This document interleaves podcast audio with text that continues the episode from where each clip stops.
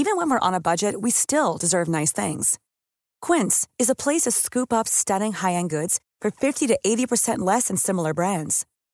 They have buttery soft cashmere sweaters starting at $50, luxurious Italian leather bags, and so much more. Plus, Quince only works with factories that use safe, ethical, and responsible manufacturing. Get the high-end goods you'll love without the high price tag with Quince. Go to quince.com slash style for free shipping and 365-day returns.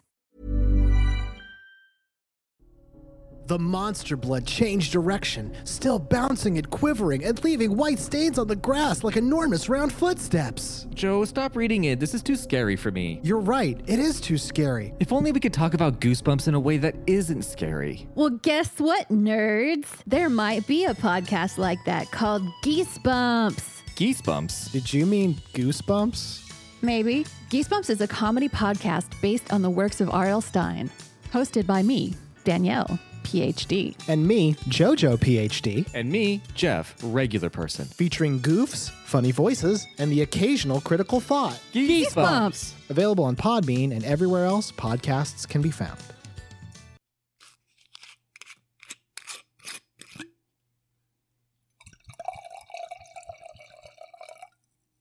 I have this intro. Oh, I'm so excited. Okay. Knock my socks off. Just kidding. I'm not wearing socks, but we can pretend.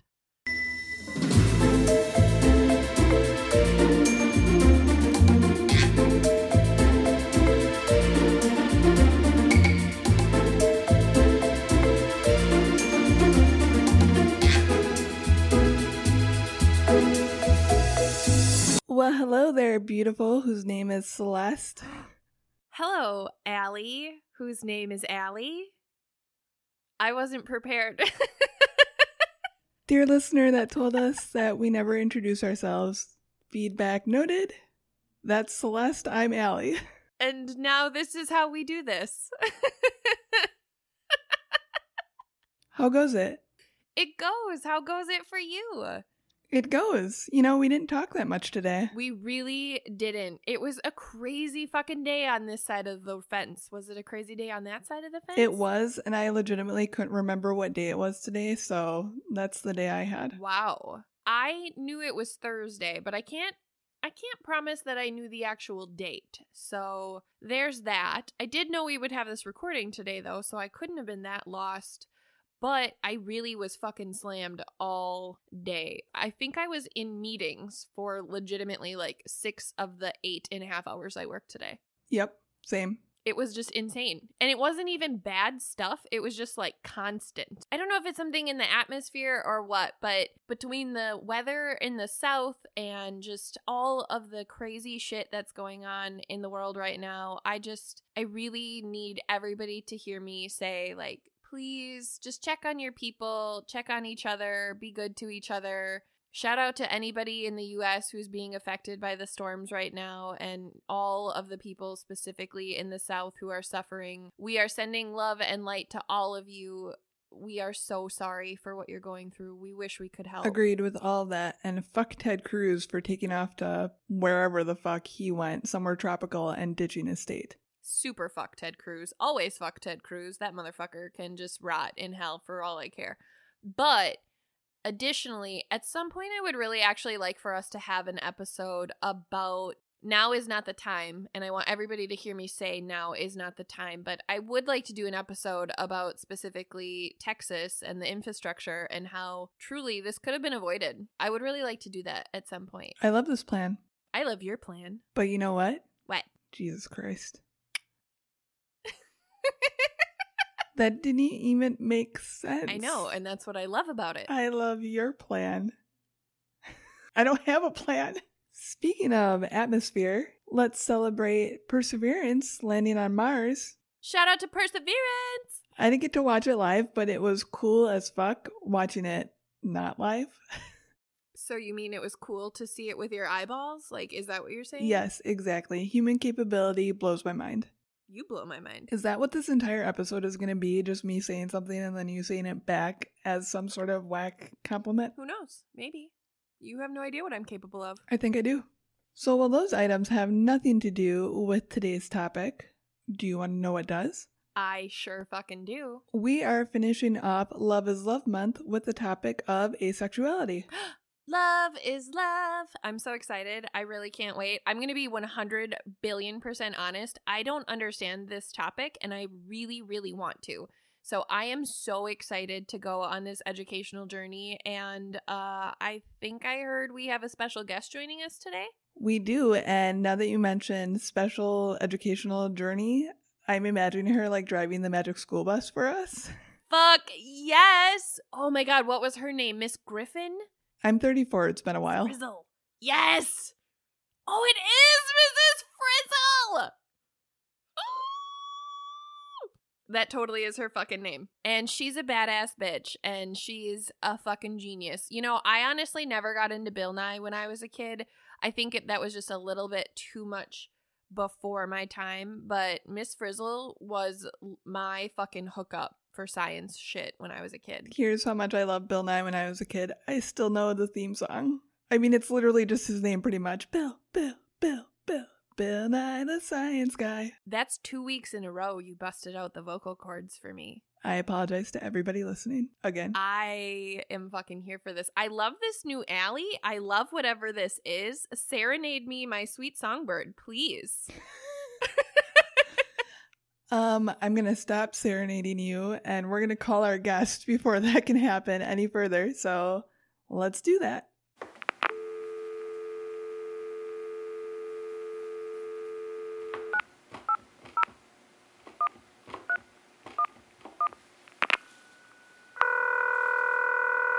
Why, hello there, special guest. Hi. Hello. Hi, guys. Hi. Oh, I love your beautiful face. Oh, shut up. No, I'm so serious. No, I'm such a big fan of this show, you guys. I love you. Oh, we love you. Oh, I my god, that makes me so happy. I'm so so so so so thrilled to have you here. But you saying that just makes me so happy. Dear listeners, we have the wonderful pleasure to introduce you to Danielle. Hi, Danielle. Hello. So, Miss Danielle, before we get into, I don't know why I say Miss because you're a Mrs. So I'm just gonna go with re-saying I'm, that. I'm actually not. A, I'm still technically a Ms. I guess. Oh, for some for some reason, I thought you guys were married. No, no, just just living in sin. So actually, I had this thought the other day, and I think it's really interesting. And I don't know if anybody else thinks about this, but do you guys recognize that men only have one pronoun that goes with their name as an actual title. Like Mr. only has one form. But for women, there are three forms of Mrs. There's the MRS, the MS, and the MISS. And they all mean something different, but specifically, two of them show possession, whether you're married or not. Like, why is it that women's names can identify if you're single or not? I'm sensing a sidebar sidecar. Maybe. That would be a good sidebar sidecar, but I just really wanted to ask that question because you said it and it fit really well. And I think that that's actually like a very societal taboo thing. Like, why doesn't anybody talk about that? Why does my name have to identify me as single? That's fucking weird. Capitalism. I totally agree, but I'm going to redirect us towards a sidebar sidecar for it because we know that if we start talking about it, it will never stop. You're not wrong. So back to Danielle. Oh God. Danielle, before we get into why you're here today, I would love for you to tell our listeners a little bit who you are, the podcast that you're on, because it's amazing, Oh. and all that jazz.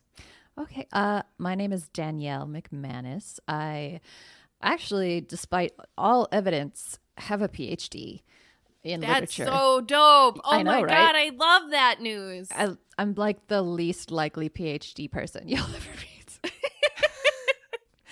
Uh, so I was on my way to becoming a college professor, got sick, and sort of had to like find something new to do with myself, and ended up on comedy podcasts. Um, even though I'm not funny at all. So That's like the most random, like, side quest ever, and I'm here for it. isn't it? Yes. I love it. And I think you're hilarious. So I don't even want to hear that bullshit. Oh, well, I'm definitely not a stand up comedian like the other ones are. So they they have way more chops. But I have so much fun because we're on the Geesebumps podcast where we read R.L. Stine books and then talk about them and all their ridiculousness. And they are so bonkers. Ugh, it's so good. I love it.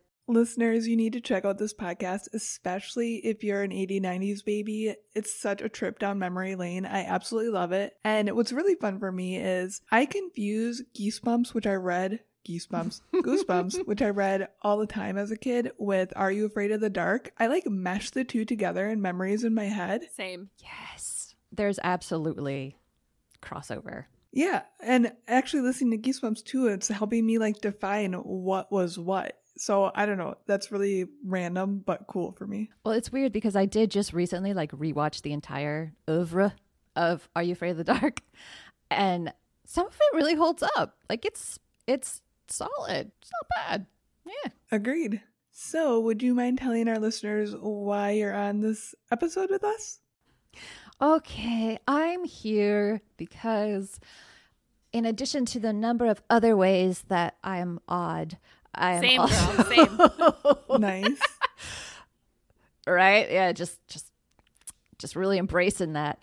Uh, I am asexual, and I f- was wondering if you guys would be interested in talking about it because it's something that most people don't talk about, either because it's just rare or because nobody wants to talk about the lack of sex. Like that's boring. sex is the exciting part, right? I'm stupid excited for this, like, honest to God, because I just want to understand. And like I said, prior to us calling you, I don't understand. So this is truly going to be just a complete educational experience for me. I have no idea what to expect. I have questions just because I can't get my mind there, but I am so excited to hear and learn and ask questions and to just have you bless us with your knowledge and experiences and all of the, your goodness. Like I am so excited for this and I am so honored that you're here with us today. that is such a valid point, too. Oh fuck yeah. I'm just glad that you guys are interested. Exactly. Heck yeah. Honestly, this podcast started because we wanted to learn. And then we were like, let's have other people learn with us, probably poorly because we do a bad job of it. But We don't do a bad job of it. That's not fair. We're just sort of drunk sometimes and really vulgar and very opinionated, but that doesn't mean we do a bad job. let me just say that last week I pronounced flagellation as flagation. So points to me. Ooh, you did do that. That is true. You are not wrong.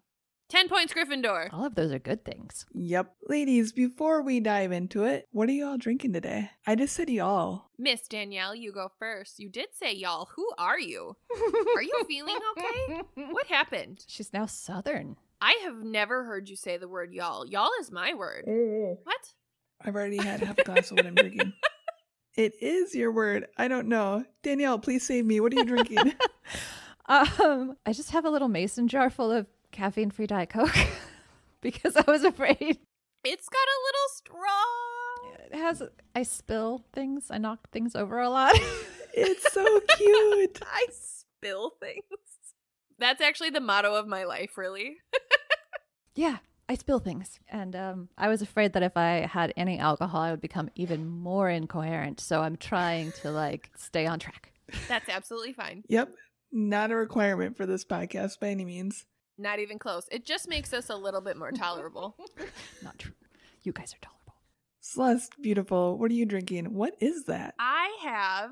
Okay, I'll show you. It's That's pretty. Check it Beautiful. out. Isn't it trippy as fuck? Yeah, I love it. It's called Cirrusly Cloudy. It's an India Pale Ale from Badger State Brewing Company. Ooh. hmm It's described as tropical, juicy, resiny, and citrusy, and it is 7.1% alcohol. The cap, not the caption, the slogan of this is "Head in the Clouds." And I thought it was so cute. And the can, like, dear listeners, the can has little like clouds on it, but they look, they honestly look kind of like camouflage, but they're just different colors of like green and minty and different purples and shit. And it's like, I don't know, it's fucking delicious. It's a very pale ale for sure. Like, it's very hoppy, definitely an IPA, but it's really good and it's very refreshing. And it's really what I needed today. So, cheers to Cirrusly Cloudy. I love the name Yeah, too. That's I'd super drink it. cute. Fuck yeah. I liked it, but they spelled curiously wrong. It's just C I R R U S L Y. Curiously, as in So like serious clouds, yeah, right? as in the clouds. That's cute. I like it. I like I it. Do. I like it. I like it. What are you drinking, Miss Allie girl? I decided I wanted wine, so I picked up uh, just one I've had before, but I know I enjoy it. The Apothic White Blend, and it's delicious. I seriously love their labels so much. Oh my god, let me not hit anything. Okay, please don't fall on my laptop. so pretty. I actually saw I saw an Apothic commercial today and I was thinking the exact same thing. Their label is so beautiful and you know what it makes me think of? Your forearm tattoo. You know, the one that is the only one that I remember you have.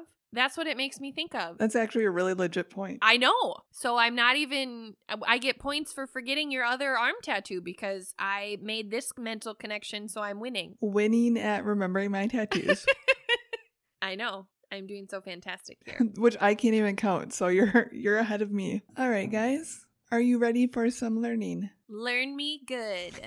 That sounded dirty. I know. So, I wanted to start out with a quote from the Trevor Project simply because I adore it and it is so perfect for Love is Love Month. I love the Trevor Project, and I would really like that to be. I know we've talked about it before, but I would really, really like that to be one of the charities that we support with our Patreon money. Yep, I agree. I think that should be one of our first, if not our first. So, the quote is Love doesn't equal sex. That is so immensely accurate, and nobody has ever said those words to me like that before. Which is why I wanted to. Thank you for saying them to me. Not a problem. So here's a very basic description of asexuality that I just kind of like threw together to put this in the forefront because like you said, Danielle, I think a lot of people don't understand or comprehend it. So before we dive into some history, I wanted to explain it a teeny tiny bit. Teensy weensy. Asexuality is an umbrella term and covers a spectrum of people that have little to no sexual attraction or interest in having sex, although most still desire emotionally intimate relationships. As a high level explanation, do you feel that's semi accurate? I think that's pretty pretty on point. That covers all the bases. Excellent. And we will dive more into it later, but I wanted to kind of just put it in the forefront. Okay, some history. This is primarily from LGBTAwikia.org and aceinthehole.com. Nope, .co. Ace in the hole. Yeah, I thought that was so cute. So there were a few early and indirect terms for asexuality. Karl Maria Kertbeny, the man who coined the words heterosexual and homosexual, also created the term monosexual in 1869. Although his meaning was different from true asexuality, as it referred to people who only masturbated and didn't engage in sexual acts with others, it was still kind of on the right track. So, kind of noted it as recognizing something that didn't fall within the quote unquote normal spectrum, which I don't agree with that spectrum being labeled as normal, but you guys get where I'm going with that. Can I say that it was really difficult for me to not want to shout out to 1869 because that's our first 1869? And then I was like, oh, but that's a sex joke. And then I felt really weird about it. Can I still make sex jokes in this episode? Oh, please do. Oh, I've been goodness. raised to make sex jokes. it's what I do now. I am a sex joke machine. It just exists for the sex jokes. oh, fantastic. I was so nervous. No, no, no, no. One of the first indirect references was in 1896 by physician Magnus Hirschfeld in his book Sappho and Socrates, in which he states, There are individuals without any sexual desire. To the Shout point. out to Magnus for getting it right. Nailed it. Magnus, good day, sir. Also, can we bring that name back? Because holy shit, that's an awesome name. That is a very powerful name. Like, that is big dick energy for sure. Oh yeah, swinging. Jenny June, who's one of the earliest transgender women to publish her own autobiography in the US, used the terms anaphrodite to describe those who are, quote, not suffused with adoration for any type of human in her works in 1922. You guys, I also have to tell you, I didn't spell check any of my shit, so holy fuck. I was like, adoration is a new word. I don't know if I'm hearing it wrong, if I don't know that word, or if you said it wrong. I don't I don't know. Oh no, I, I said it right. Adoration? Like adore? Okay, then I just learned a new word. I learned a new version of that word. I did not know that adore went into that tense. But I spelled suffuse S U F F E U S E D, which is not even close to right. Thank God I understood what I wrote. Sababid Tuffy. Exactly. In 1948, Dr. Alfred Kinsey, shout out to our by episode, Mr. Kinsey. Back at it. added a category of X to his scale to indicate those with no sociosexual contacts or reactions.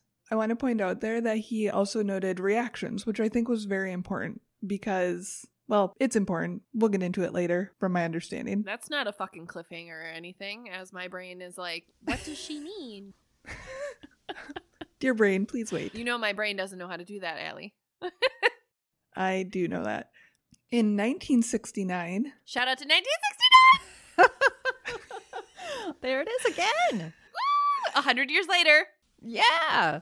In the Satanic Bible, shout out to our Satanism episode, Anton LaVey stated that Satanism condones any type of sexual activity which properly satisfies your individual desires, be it heterosexual, homosexual, bisexual, or even asexual. Look at the Satanist getting it right again. And shout out to his little Pokemon Evolutions Beelzebub. I just love that we covered like four of our episodes in one sentence. That's very full circle. That's super exciting. It is so crazy when doing research and be like, hey, we covered that. Hey, I know that name. Hey, we covered that. I am legit geeked out about that shit. That's magical. as long as the Church of Satan approves, I feel blessed. Exactly. yes. exactly. Hail Satine. In my Hail Satan sweatshirt. I didn't even know it was a Hail Satan sweatshirt. That's so perfect. Rocket Girl. In 1979, Myra Johnson wrote about the challenges that asexual people were up against as they were left out of the sexual revolution in her academic paper, The Sexually Oppressed. In 1983, Paula, I'm sorry I'm going to butcher your last name, Nurius, published a study on the relationship between mental and sexual health, and although the primary focus for the study was on hetero and homosexuality, there were still options for both bi and asexuality. Bringing it a little bit closer to our realm, the contemporary ace community formed within the comments of a 1997 article by Zoe O'Reilly entitled My Life as a Human Amoeba. Amoebas. Oh. This spurred a Yahoo email group named Haven for the Human Amoeba to be founded in October of 2000. Oh, yeah. Oh, I just had. Okay. Why are we amoebas? Well, because amoebas like asexual in the biological sense. I know, but okay, but all I can think about is Abigail Breslin when she's in Signs and she's like five years old and she's like, I can't drink this water, there's amoebas in it. And then I just immediately melt and I can't hear the word amoebas without picturing her sweet little face. My favorite part of that movie is Joaquin Phoenix running around the house going, I'm insane with anger. that is such a great part. It really is. That, although is not a fantastic movie, there's a lot of good pieces of that movie. There really are. It's pretty entertaining.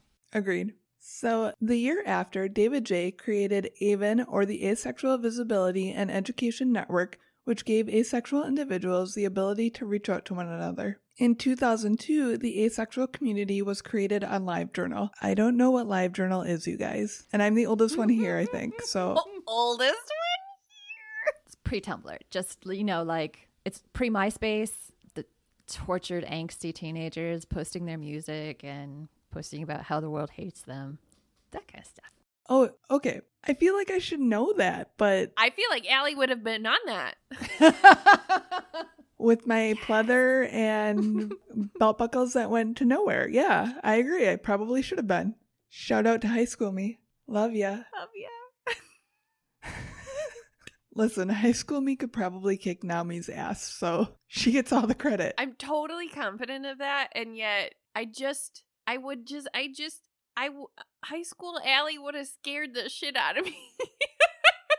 I would have been terrified. I probably was terrified. I probably was. By 2013, the, the, di- the, the, the, the, the, ba ba ba ba. By 2013, the Diagnostic and Statistic Manual of Mental Disorders made an exception for those who identify as asexual from the hypoactive sexual desire disorder. So, why that's important is because prior, being asexual as it's defined was seen as a disorder related to hypoactivity. So, like, it was lumped within that disorder. And it being removed from it recognized it as one, not being a disorder, and two, not being like a, no, just not being a disorder. There is no two, guys cancel culture to number two, but also I really appreciate that it isn't considered a disorder because there's nothing wrong with this. And uh, again, I don't even understand this concept and I'm really eager to learn, but I can already identify like this is just a form of sexuality or lack thereof, right? Like it's on that same spectrum of identifying your sexuality. So, obviously, that if to consider someone who is asexual to have a disorder, you would also have to consider people who are bi to have a disorder and literally go back two weeks. In our bi episode, we made it very clear that it's not a disorder. So, if you have any confusion, figure it out or kindly remove yourself from our podcast. I approve. All of that. So, that's all I have for history, honestly. There's not a ton because it's a newly recognized thing. I don't have a better. But I don't even think that's fair. I don't think it's fair to say that it's a newly recognized thing because it stems from 1869. And the only reason I remember that is because Danielle gave me permission to use sex jokes in this episode in 1869. It's so it's like really prevalent. But that's still a long time for it to have been around. What I think you mean is it's newly surfaced to the conversation. Yep, exactly. It's now in the mainstream and given a voice, which is excellent. Super excellent. You just took and did what I normally do for you. I appreciate that. What did what did I do? Did I blueberry you?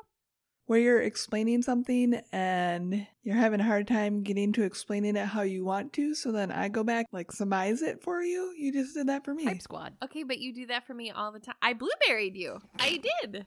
I'm just saying thank you. I did a blueberry thing. Oh, I'm so excited. So this next section I labeled the what? Hmm? Your what hurts? There's a lot of direct quotes in here because I cannot say it better than these articles said it. So strap in for all the quoting. Your straps make buckle noises?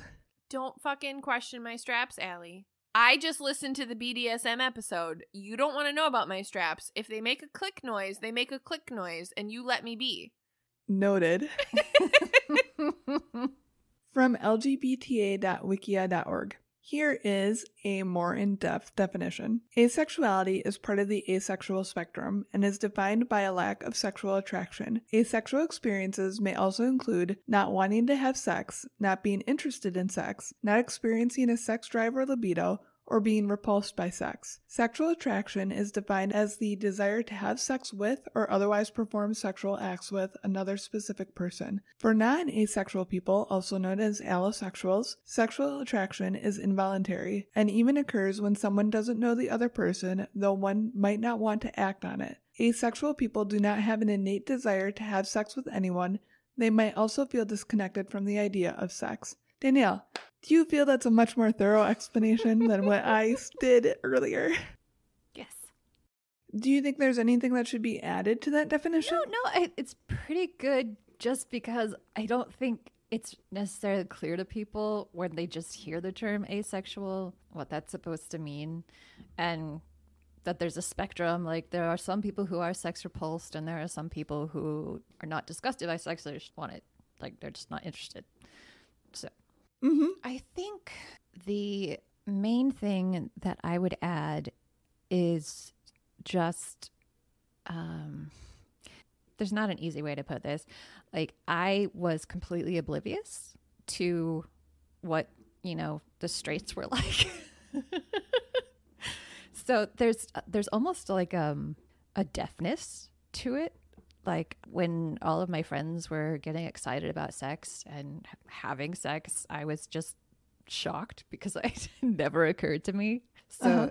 yeah it's almost like sex blindness in my case anyway i don't want to speak for everyone Relevant. yeah Yeah, and it's so like interesting to hear it described as sex blindness. That's really important to me. And I think to the listeners to hear that it's not like, obviously, we cover this in every sexuality episode, no matter what sexuality you are. It's not a choice, it's innate. It's just there. You're not like choosing to be like, sex, what, why? It's Ew, gross. yeah. You're not like throwing on sunglasses and turning away and be like, I don't see that. It's just in you. Like, that's really all I have.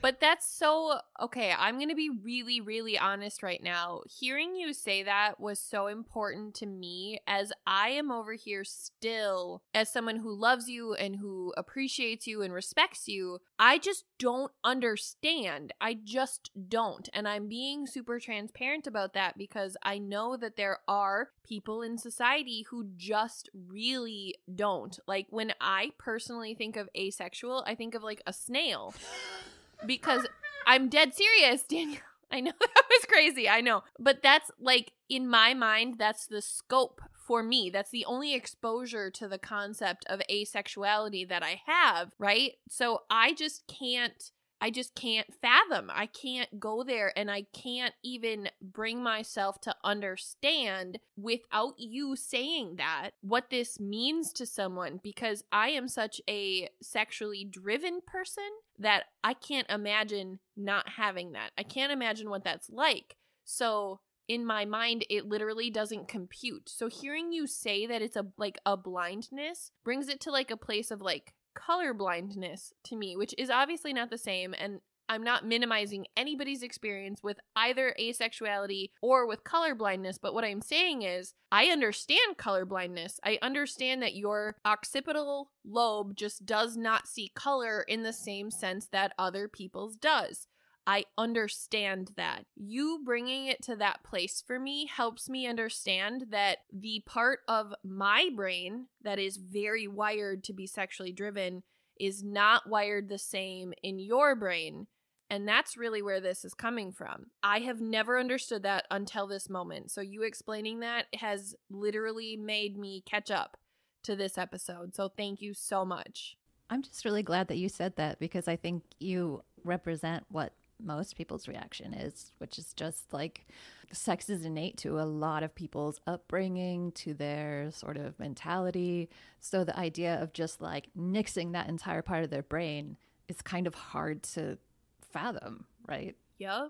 I literally, I'm still, I still can't, Mm-hmm. even though I understand it, I can't imagine. I can't imagine what that's like. So I'm super excited to move forward with this conversation. And I wasn't cutting you off. I am being super honest about my experience in this no, I really appreciate it. I mean, honestly, because most people will try to be nice about it, you know, and just be like, oh, okay, that sounds interesting. and then just move right along. So it's really nice to actually address it and talk about the fact that it's strange to to people who haven't grown up that way just like you know being uh it's kind of like when you walk into a donut store and there's like a whole bunch of people like sitting around eating donuts and they're like arguing over which kind is best and then you walk in and you just sit down at a table with no donut and you're just sitting there everyone else is like yeah, exactly. Like I um, mm, I don't think I don't that I would put that in my body. Oh my I'm god. donut Okay, intolerant. that clearly. symbolism is so great for me though because society is like you're in a donut shop. What the fuck are you doing in this donut shop if you don't eat donuts? Danielle, that is like the best metaphor we've had on our show ever. yeah. I'm dead serious. It really is because then I think about I think about myself being in that donut shop and I'm like, so what? I just enjoy the ambiance. I just I'm here to enjoy the people. I'm just living my life. What does it matter if I'm not eating this donut? Like that's where I go and that literally revolutionized the way that my brain looks at this topic. So that was a fucking amazing analogy. Coming from the queen of analogies, I am bowing to you right now. Oh my. Oh my goodness. I think it helps. I think I think it's important that people do know that like uh as an asexual I'm not judging I'm not judging people. I'm not just being like, "Oh, you have sex. That's really gross." like we live in a very like sex saturated culture and I've grown up in it. I'm extremely used to it. I'm mostly the one who's just like, I hope they don't think I'm weird. I hope they don't think I'm weird. I hope they don't think I'm weird. I think you're amazing, so fuck anybody that would think you're weird. I also think you're amazing, so I double fuck anybody who thinks you're weird. Oh, you guys. I now just want to go into a donut shop and like admire the ambience and be like, the sprinkles go great with the decor. Don't buy anything and just walk back out. Yeah, exactly. Like, Ooh, I love that frosting. That like looks so nice, but I'm not. I'm donut. yes, I'm just here for the Are you gonna buy atmosphere. the anything? No, I'm just here for all know? of this. Like, in terms of sex, that's kind of weird, but I like the smells of sex. I just walk around, you know, Exactly. partaking. I still really appreciate it though. And then actually the other thing that you said that I really appreciate is that we live in such a sex saturated culture, which obviously like as soon as you said the words I was like, "Duh. Sex sells." Like that is what we live in. And I tried for a moment to like really think about what it would be like to be. I'm going to use colorblind again, you guys, because that is a concept that I feel like is much more easy for dominant culture to visualize and experience and accept. So I imagine being colorblind to sex in today's market. And oh my God, that would be so overwhelming. That would be just so every moment of almost all things we see is sex. Even like kids' cartoons are sexualized. I give you so much respect for finding things that like allow you to live your life and be who you are in this environment because saturated is exactly what it is. Yeah, there's a lot of go along to get along. Just sort of uh, nod your head and be. The one thing, and I'm sure this is weird for everyone, but when I was a kid growing up, like as a teenager, and something something sexy time happened on like a TV show while my parents were in the room. Like I don't know if other people had this, but I just like white knuckled my way through that whole moment because in addition to being like kind of like I'm not really sure what what you guys are into, but also like my parents are there and it's like I don't even know what you guys are thinking right now and I don't want to know and I'm really just really double awkward right now. I don't know if anybody else had that problem. I grew up in a Lutheran household, so uh, that, that didn't happen. Or we fast forwarded through shit. Okay, I didn't grow up there. I didn't grow up there. I grew up in a normal red-blooded American household and I don't know. I don't know how to explain the household I grew up in, but I didn't have that experience and I can tell you actually in like it sounds really perverted, but you guys like let's be real. It's not as perverted as it will sound coming out of my mouth now as a fully grown adult. But I actually looked forward to the sex scenes when we watched movies like as a family, even if they were just like super minuscule or not even like actual sex scenes, but like heavy makeout sessions or whatever. Like I looked forward to those moments as a kid because I was like, fuck yeah, I'm watching the adult movie. Yes. Don't you try to PG 13 me, Anita. I get this shit. Like I am I'm about this. Like I in a way like craved that exposure. And I am actually curious if in like a really psychological way, if that exposure sort of molded my hypersensitivity to sexual situations. Because again, I am a very sexually driven human being. I don't know if y'all have figured that out Yes. in any of our 27 episodes, but I was gonna ask you to re-say that because you hit your pop filter, but fuck it. I am. I know. Just so Hear a you little know. crackle when I talk about sex. Pop filter Just a little away. sizzle. Yes. That's my censorship. Yep. People can listen to that. So I was thinking about how, and I, I think I have this on later in like my notes, Sorry but fuck it. All puns intended. Oh my god, there's a cat. Oh, look at the kitten. Oh, hi, kitty. She's a pain in the ass. She's a huge pain in the ass. Oh, a sweet baby though. Oh, All of a sudden I saw like a Yep. tail and I was like, what? What? Like a like a circling shark. I just see tail right, like just waving ears in and front tail the camera. wildly. Danielle's face is just gone because there's Yep. tail. She's very aggressive with that tail. She uses a, a weapon. So trying to put myself in that once again we'll go back to blindness position and I'm thinking of cologne or perfume ads and how sexualized they are, or at least they were back in the 90s. Danielle, I have no idea how old you are. I, I don't either. I'm older by Celeste by almost an entire generation, so That's a fucking lie. I'm probably I'm probably older than both of you by Can we just do like a quick roll call? I'm 28. I'm 34. God, I'm 38. Oh, oh my god, I'm not the oldest one here. You look amazing. What is your secret? You're actually a vampire. That's what this episode is truly I'm the about. gray the gray damsel of this You It's are beautiful. ring lights, man. They'll do wonders for you. No sex equates beautiful fucking wrinkles. Yeah, you don't have to stress about it at we all. know the, the secret. I fucked up my whole life. Exactly, Celeste. So then you're familiar with the cologne and perfume commercials, and like there's a dude on TV that's mm-hmm. shirtless, and you're like, what does this have anything to do with cologne? Like, why is this guy shirtless, or why is this woman in lingerie to sell me smells? So Smell me smells, Smell me smells, Smell me smell. smell me. Smell me smell. But like, does that does that make sense? Is that Celeste is dying? Smell. But is that accurate?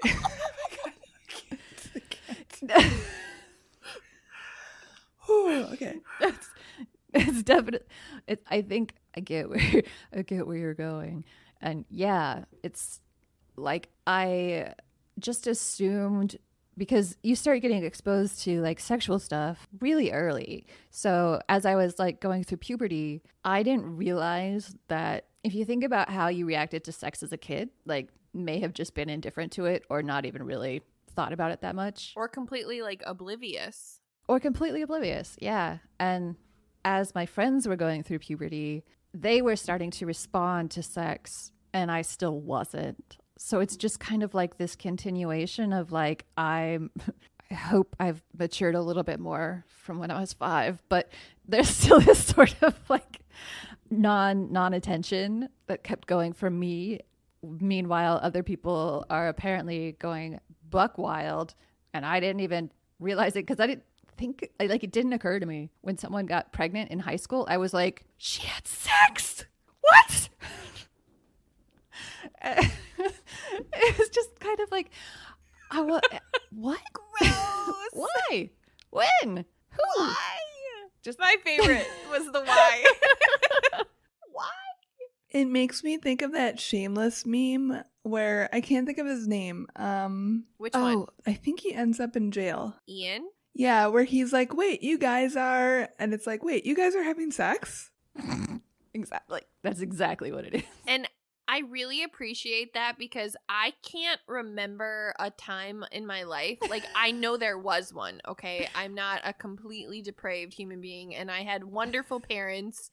It's not like I was surrounded by this at the age of two, okay? But like, I can't remember a time in my life where I wasn't sexually excited about something whether that was an aspect of something that like I created in my imagination or something that I saw on TV or in a movie or even as I started exploring my sexuality. So hearing you say that you had the same experience as me but in a completely opposite direction is actually really really important for me in understanding this concept. Yeah, it's like um I, I I mean that's kind of when you start to feel a little bit odd because and since I was an English major, I've read so many so many coming of age novels I could barf. And so much of it centered around like this sort of sexual maturity and discovering sexuality and I was like um I didn't that's not what happened for me. Uh, but I was I seemed to be the only one saying that. So I was like, well, okay, I guess I am weird and I will close my mouth now.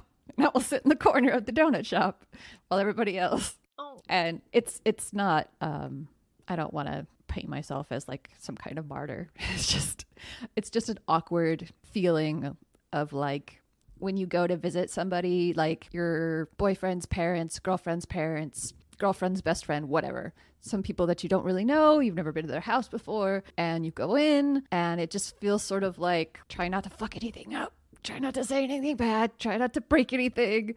Like that's that sense of like I'm an other in this space, and I don't want to draw attention to that fact because yeah, nobody wants to not talk about sex. That's such a crucial point that it's it's a huge part of our society. The whole coming of age aspect is very ingrained in sexual maturity, like you said. And okay, this is can it? It's not just sexual maturity, though. No, keep that thought because my gears are turning, and this is a very organic conversation. Like, this is a legitimate conversation. This is what our whole podcast is. It's not just a sexual maturity, though. There is an implication that with maturity comes sex. There is this societal expectation that in order to be a functioning adult, you are having sex. You are moving toward reproducing. You I mean, that is why we have sex instinctively as creatures, right? Is to reproduce. But let's go back to the saturated thing. We've all been told this core instinct that we have to reproduce is then soaked in fucking bourbon and then we are like all sipping it through a straw our entire fucking lives. And there's just this implied, and I can attest to this. Part of me thinking I was mature and I was all grown up is the age that I lost my virginity at. And now that I look back at it and I Mhm. am actually an adult with real bills and real responsibilities, I'm like, fuck that. I should have not ever done that. Like, mm-mm, I would whoop my own ass if I could go back and, and really undo that shit. But there is this societal view that is like, if you want to prove yourself as an adult, you are fucking. I mean, the American Pie movies were huge when I was in high school, and I was probably a little bit. You guys were too young for that, little babies over there. Oh no, I was not. Thank you very much. I know what American Pie is. No one knows what American Pie is. This one time at band camp. yeah, uh-huh. and but uh, those were super popular, and I always I was just kind of like, what? Oh, what? He put his dick in a pie? Why? Who? What? Why? just baffled me. Why? And I was trying to think too of novels or like any sort of book that I love that doesn't have sexual references in it. Okay. I was like Harry Potter. Harry Potter doesn't, right? I love Harry Potter. I don't know. I don't know if you guys, Celeste, I know you love Harry Potter. Danielle, I don't know if you love Harry Potter, but Never heard of it. it's what the fuck is it? But I was like, Harry Potter does it. And then I was like, wait, the, yeah, the fuck it does. Oh, it super fucking does. Well, they don't get into it per se, but there is sexual attraction within the book, obviously. And shout out to J.K. Rowling, we're going there. And there's like Hermione cheating on Ron. There's that whole thing. So I was like, fuck, it really is there. With the hot Russian Yeah. guy. Hot Russian guy. Well, yeah, there's Viktor Krum too. Shout out to the hot Russian guy. So like the only thing I could then think of was Lord of the Rings, but then Samwise Gamgee loves uh I can't think of her name right now. I'm failing as a nerd, but what's her face? She's beautiful and adorable, but still an example. Rose. Is it Rose? Okay, you are beating me on the nerd level because there is not a single fucking thing that I can think of that I love that doesn't have sex in it. I'm not, I'm really, I'm being so genuine about that. Like, I was like, Witcher, and then I was like, no, that whole show is sex. And then I was like, Game of Thrones. And I was like, nope, also the whole thing is sex. I was literally over here keeping my mouth shut because I know for a fact. I think actually the only example I have would be Bob's Burgers. And that's because sometimes there are comments that are super, super fucking asexual now that I understand this concept in this term. But even that, so I mean, Tina has erotic friend fiction, so that doesn't count either. Yeah, I was but gonna say it's Tina's in is a very butts. yeah. It, Tina's is like just a very kind of organic and one-sided sort of Fantasy. world. fantasy. Yeah, and I can relate to that. I can relate to being like over here by myself, thinking thinking weird things, not like bad things, not but sound like a serial killer, but you know, like Bob's Burgers is one of my favorite shows, so I'm thinking that what you're saying, there's a point there. Like I think that there's something to it that's a little bit more um, it offers a slight representation. Like I recognize that there is a sexual representation within Bob's Burgers. Yeah. But even that as an example is still a sexualized show. There is still sexualized situations in it. The caveat is that it actually represents the full spectrum of sexuality instead of just the intensely sexual side of it. Exactly. So shout out to Bob's Burgers. And also, can I tell you guys that every year for Halloween, Tiny and I do a themed Halloween, and I am super disgustingly obsessed with Halloween. So I start planning around. I yes, love it. yes, right. So I usually start planning around my birthday, which is six months before Halloween. This year we figured out our Halloween costumes in February, and we are going as Bob and Louise Belcher Oh my god, yes. and I am stupid fucking excited about it. She already has a Kuchi Kopi and the Louise hat, and I I have a Bob mask. So it's my like his nose and his mustache. I am gonna do the actual Bob makeup, but Yes! I'm just so excited. That is thrilling to me.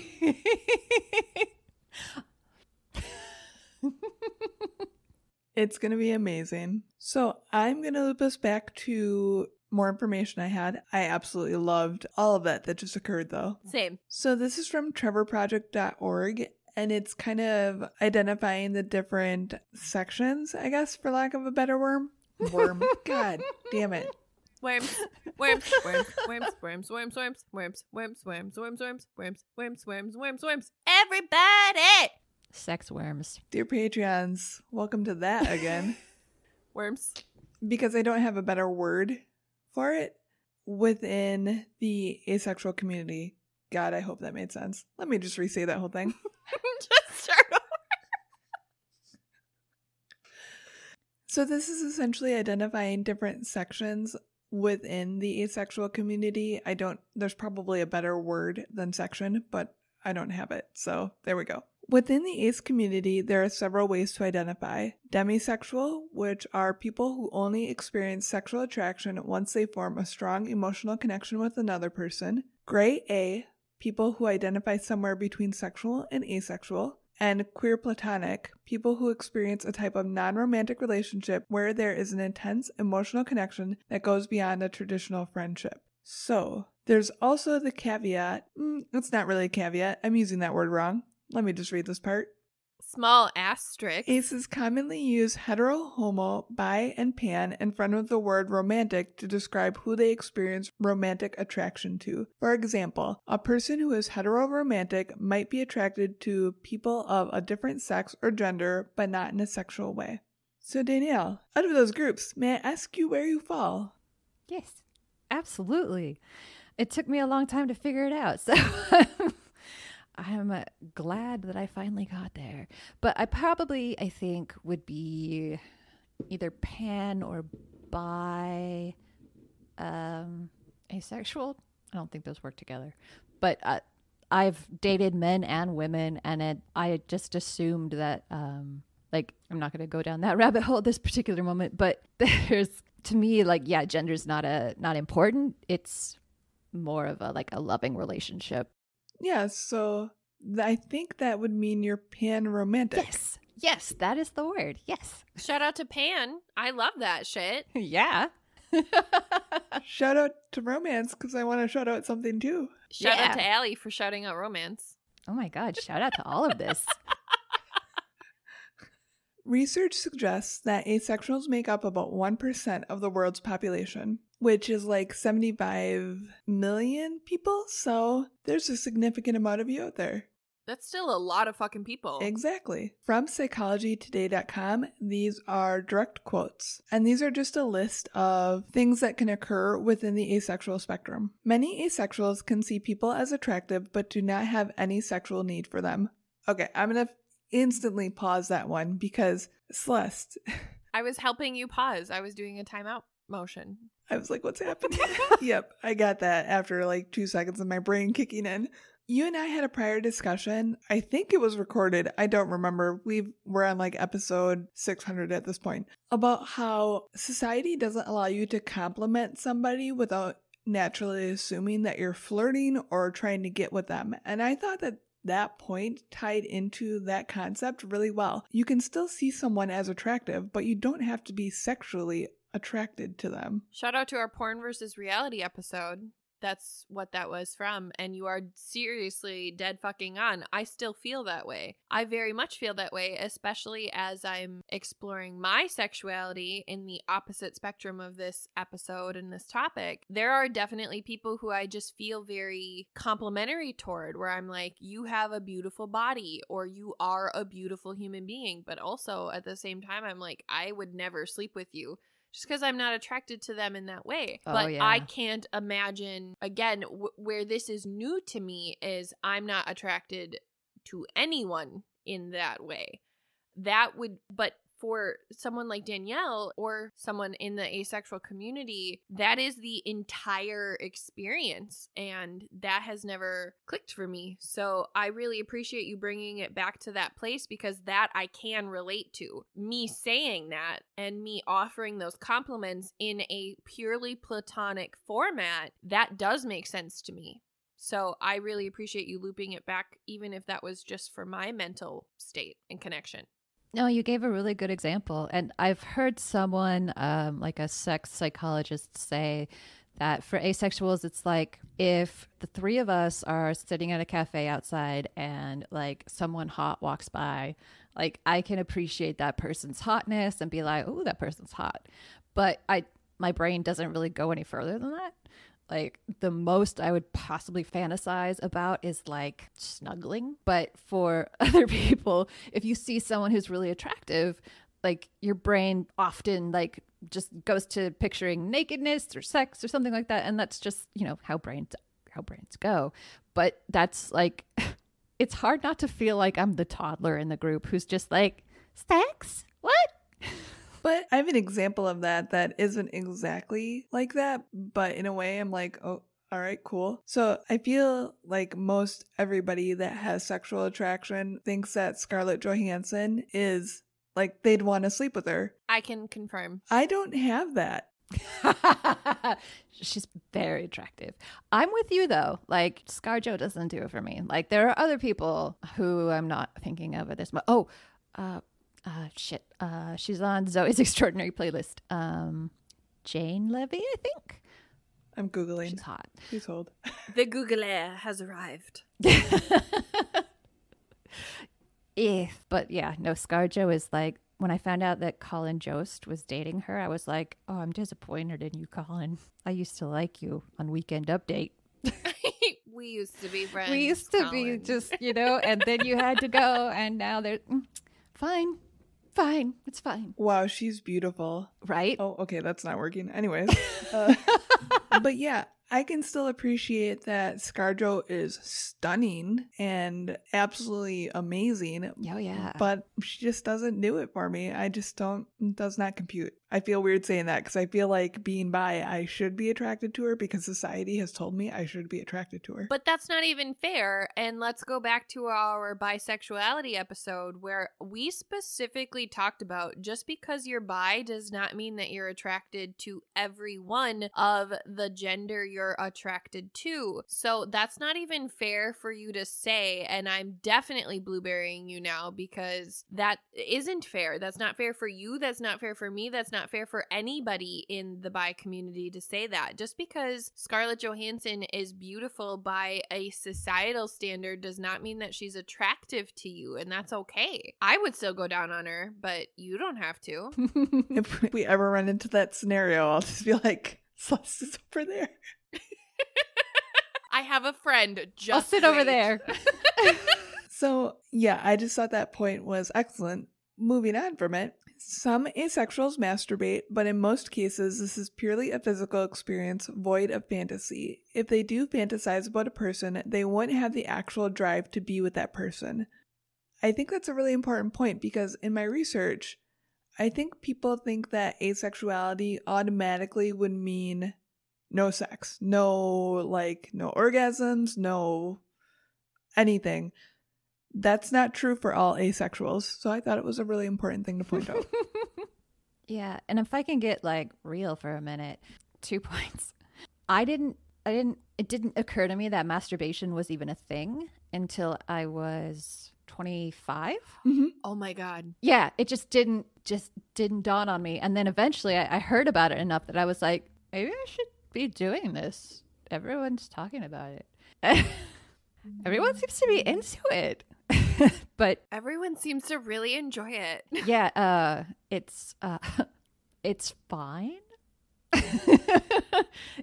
It's kind of like watching the Avengers Endgame was fine.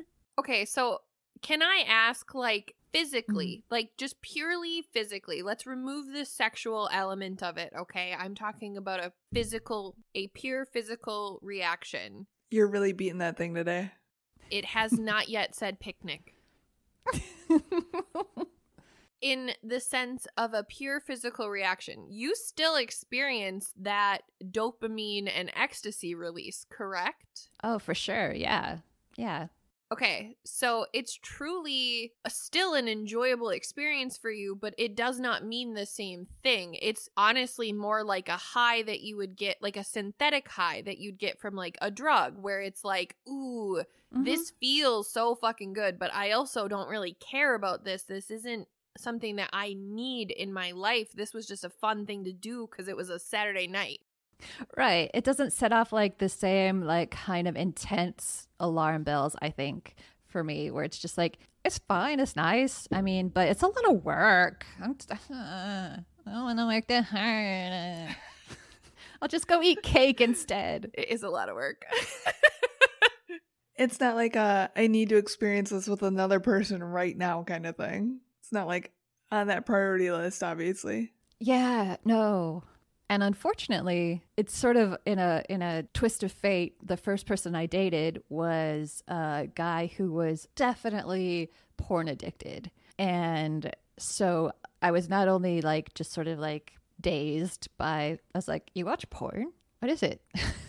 what but like a lot. Oh yeah, like a lot. Like every day, like oftentimes I'd wake up in the middle of the night and he'd be watching porn at the desk and it was just like Whoa. it was the first person I dated too. So I was like, this must be what people do. And and that exposed me to like I think it's safe to say I've experienced most of the possible experiences that you can. hmm and that's not a brag because it wasn't fun for me. Like it I just say that because it's like I'm pretty sure I've tried out the spectrum and like it was all the same level of like mm, okay and not the same like level of like oh i really like that and i want to do that again and that's awesome and i'm gonna figure out how to do this again like real soon it's just sort of like well that was a thing okie dokie So truly what I hear you saying is that this isn't something that you decided because you haven't experienced it. This isn't Yeah. something that you're deciding out of ignorance because you haven't tried it. You have, but it didn't do anything for you. So why would you continue to try in that sense? Like if it isn't fulfilling, right? Like imagine empty calories. Like potato chips at some point you're just going to stop eating potato chips cuz they make you feel just very like exactly meh. yeah basically yeah it's like i don't have that much energy guys i just i'm lazy i just want to watch tv I'm lazy. Right? Let's snuggle. I think that's a good call out though, because I think a lot of people confuse asexuality with celibacy and literally couldn't be more different. So Mhm. I am that. I I am that. I will be the first to admit. I until this conversation was like, "Oh, so they just are like virgins forever." Like that's cool, and I'm not judging. Again, like we've had our virginity episode and I am not the person to judge, but they're not the same conversation. So this is a completely eye-opening experience for me personally. mhm. i'm glad i'm really glad to hear that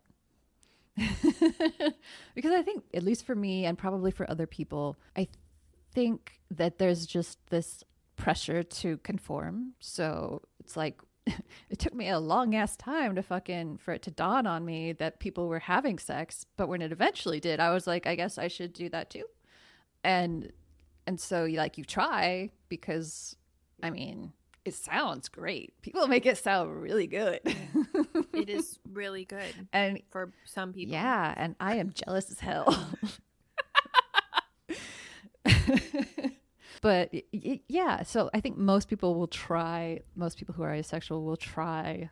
They'll give it their their best college try to like do the whole sex thing and fit in and conform and like enjoy sex in the same way that culture enjoys it. But you know, sometimes it just sometimes you don't get to be special. you are special though. you sweet little thing. Oh. So the next point is asexuals can get crushes on people, but it's not sexual in nature. Asexuals are generally not turned on by others. Oh yeah, I've had so many crushes, but it was mostly it's the same thing where it was like when I was in college, I went to a women's college and I would have crushes on plenty of women, but then I would like walk down the hall in my dorm and I could hear people having sex and I was like, "The fuck? What are you doing? Why are you Why?" Why?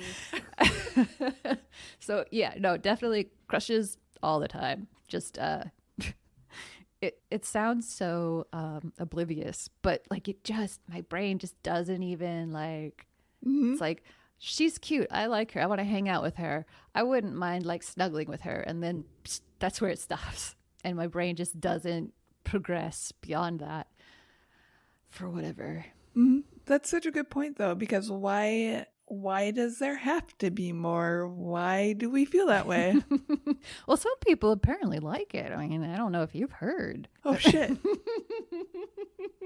News. Yeah, right? So my question really is then in again trying to just on a, a much more comprehensive level understand this experience. So can I ask like what it is then? You had mentioned some of the women at your college like if you found yourself attracted to those women in what way were you attracted to those women? Like what is the thing that draws you to people? Because in my experience I am drawn to people for X reasons, but more often than not, I am still very sexually attracted to those people, and that's a very underlying cause for me personally. So, can I ask what it is that draws you to people? Oh yeah, no, I definitely have like a type. Like I butch women and androgynous people in general are typically my type. Um and then it's like it would be really fun to like hang out with you and be pals, which sounds so juvenile. But it's like I want that person to like me. Like I really really want this person to like me. Um more so than I I'm already like approval hungry, but even more so than usual, like you just really want that person's attention. Like you want to feel like that person sees you as different than other people and as special, as attractive, not necessarily as like, I don't really care if they want to have sex with me. I just mostly want them to like validate me, which is kind of what relationships can be a lot of times. No, that totally makes sense to me. And I really can't even express to you what hearing those words means to me because I recognize that that's something that I crave in a lot of relationships that I am having sex in. Mm-hmm. So I completely recognize exactly what you crave. My thing is that I have sex to back up the relationship in that moment. yeah. But what I am craving is exactly the same thing that you're craving. So you previous in the episode claimed or, or made the assumption that you're vastly different because of this, but I actually think that that component that you just shared made you entirely the same as literally everybody else on the spectrum who is just looking for love and companionship. The only difference is that you're not getting it in every night, which is okay. Like that's Yeah. a very normal part of relationships anyway. We're not having sex 24 hours a day, but I really appreciate that perspective because that made it so much more relatable to me. So thank you for sharing that with me. I'm really glad. Thank you. I'm glad that that registered in a meaningful way. It's mostly I feel like I'm babbling. I agree 100% as well. And Celeste, actually watching your reaction, I saw the actual light bulb moment, and that was super cool. Oh, oh my god. That makes me happy. Oh, oh, thank you. I don't. That's one of those compliments where I don't really know what to do with it. So, picnic. Thank.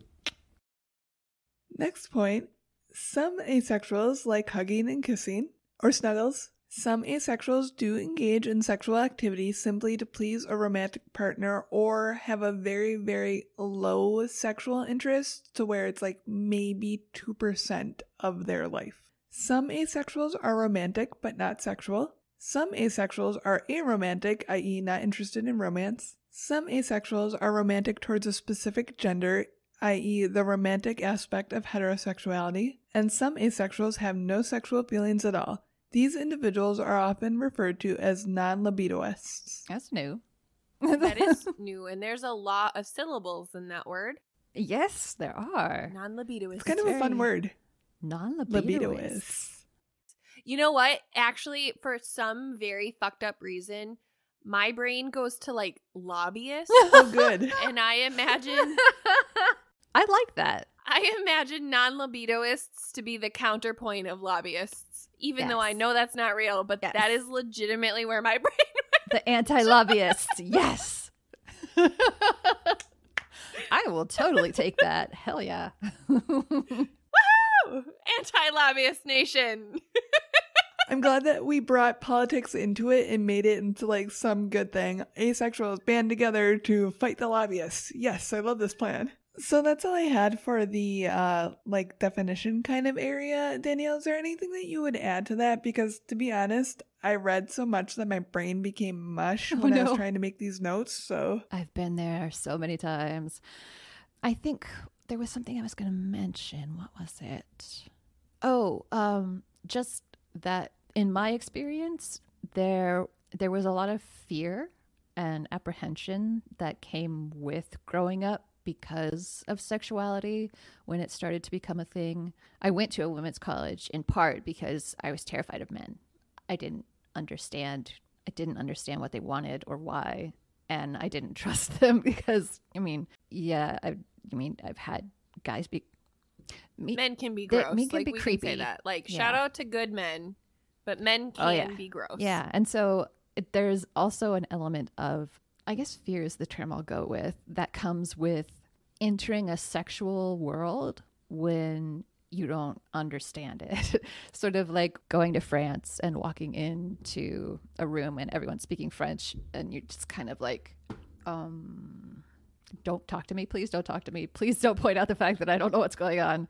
Like, and I don't hear about that part as much.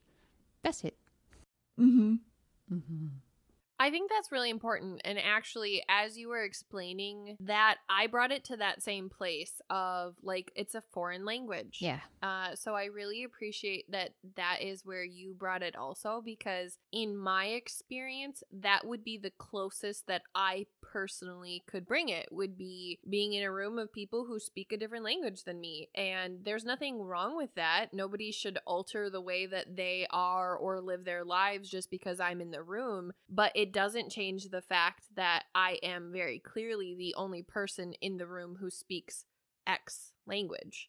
And that is, in a sense, very isolating and very, I don't, it would be very hard to not feel Oh, yeah. like you are constantly just a misfit. Like, really, especially because literally everywhere you go, people are speaking French. Yeah. So it's not even that, like, you can truly yes, there are asexual communities, and I'm sure that we're going to get into that. But really, in the society that we live in today, everyone speaks this language. So it doesn't matter where you go, you are not fluent. And that makes you feel very outcast. Yeah. Yeah, you're like the weird kid at the party. And it's kind of intimidating. You don't want people to notice you. So you're trying to like fly under the radar and maybe they won't notice that I'm different than them. And so I spent a lot of time for sure beating myself up growing up. And mostly, I think I've heard this from a lot of other asexual people. You just kind of feel like you're broken, like you're not doing something right. And it took me a, a really long time to sort of put all the pieces together and realize that it wasn't that I was doing the things wrong, it was that I had a different reaction to them than other people sort of made it seem like I should. I think that's super important. I think that speaks so much to your character because overcoming any societal norm or stigma when you're not part of the confirmation that's expected, it's not easy. And it takes a strong person to do that. So, this is my. Oh, thank you. Oh, I think that's an important thing to call out for anyone who's listening that may be asexual to hear that it is hard and it's not an easy road, but you're not alone. You can get through it. You don't have to be what society tells you to be. Fuck society. exactly. And you're not broken. Like, that's my biggest thing that I continue to hear you say, Danielle, is that you felt broken. And I just, as someone who is admitting this concept is literally brand new for me and it just clicked for me, even in my freshly green self, I can identify that you're not broken. There's nothing wrong with you. It's just different. And the reason that it feels so drastically different is because this is a taboo topic for society, but at the same time, society has overplayed a different taboo topic. Yeah. If society did not overplay the taboo topic of sex and it was cut even in half, right? Like, seriously, if we could cut half of the sexual shit out of the media and the advertising and just the music and the culture that we live in today, I would venture to guess that the asexual community and people of that community would feel much more included in society because it's not cramming sex down their throats at all times. The reason you feel so quote unquote broken is because the rest of us are hyped up on this thing that is so fucking normal and it probably shouldn't be. I, I don't I don't know if it's like that it shouldn't be, but I think it should just be okay to exist differently in that space. Like It's fair to say that kids' cartoons should not have sex jokes in them. That I will go with that is fair. Yes. And it's also fair to say that marketing could be entirely successful without the cleavage. yeah, but it sells so well. It does sell so well, but that's exactly my point.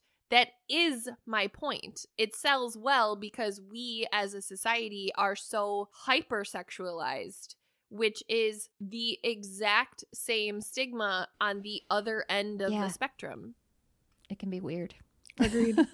It can be weird. I just had like a full blown adult moment right there, so I'm like really proud of myself. That was very good. so, the next portion that I wrote down were just excuses, not excuses, uh, rebuttals, I guess, from society that I came across while doing this research. Let me run through them. Let me know what you've heard. Ooh, You just haven't found the right person. Heard that one. Maybe you're not into this particular sex slash gender. Heard that one. You just have low libido slash hormones. so many times, mostly from doctors. You're just depressed. Oh yeah, that one too. Also from doctors. Doctors say this shit oh, too? Oh yeah, doctors are the worst. Doctors are the worst. Shout out to our doctors. yeah, right. Shout out to the doctors out there. You're the worst. No, you're not. You're fine. Let me change that for you, winky face. Also, what the fuck? The same thing like lesbians get from guys. Like, Oh, dear God. yeah. You're just practicing celibacy. All right. Yeah. No, you're just like uptight or over religious or whatever, whatever the issue is. hmm In your Hail Satan shirt. Shout out to my Hail Satan Yes. You're just looking for attention. that one I have not gotten, fortunately. I also would struggle with that. I would struggle with that. I'm imagining myself in this position of asexuality. And in hearing what Danielle is saying, it's actually literally the exact opposite of seeking attention. So, fuck anybody who thinks that asexuals are seeking attention.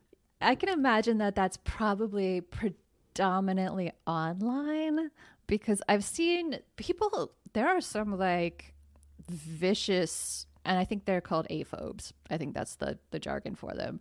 there are some really committed aphobes out there, like on social media, who just sort of go after ace community as like you're making it up, you're trying to get attention, you just want to be special, blah blah blah. And I think because I sort of realized my sexuality as an adult, I didn't have to face that sort of thing that I think would have been a problem if I'd been in school and been like trying to explain to people like, yeah, no, I'm asexual and and then, you know, kids are more likely to just be like, that sounds fake.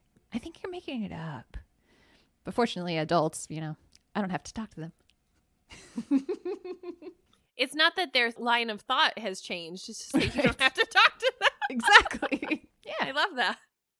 So those were all of my examples. The only thing I wanted to add to that was your feelings are valid. Your experiences are valid. You were born this way. You're not alone. This is not something you need to change. Fuck what society says. That should be a slogan of our show, really. You're not broken. Thank you guys. That's really sweet. No, it's not sweet though. That I love you and I appreciate that you said that, but it's not sweet. It is real. It is like we're not saying this to be kind. We're saying this because this is legitimate. Like I love again, I love you and obviously yes, we mean it with sincerity and with love to you Danielle, but to anybody in this community, we're saying those things quite genuinely and yes, we extend love to you also, but we're not saying them to make you feel good. We're saying them to remind you this is real. We are validating your experience. And if that makes you happy and you feel proud of that, yes, oh my God, ride that high. Like we are here for it. But this is not us being nice. This is us being very realistic. Which is actually even more awesome. See, that makes me happy. That I will take. Good. So now I have my random things segment. Ooh, yeah. I don't know what's in this.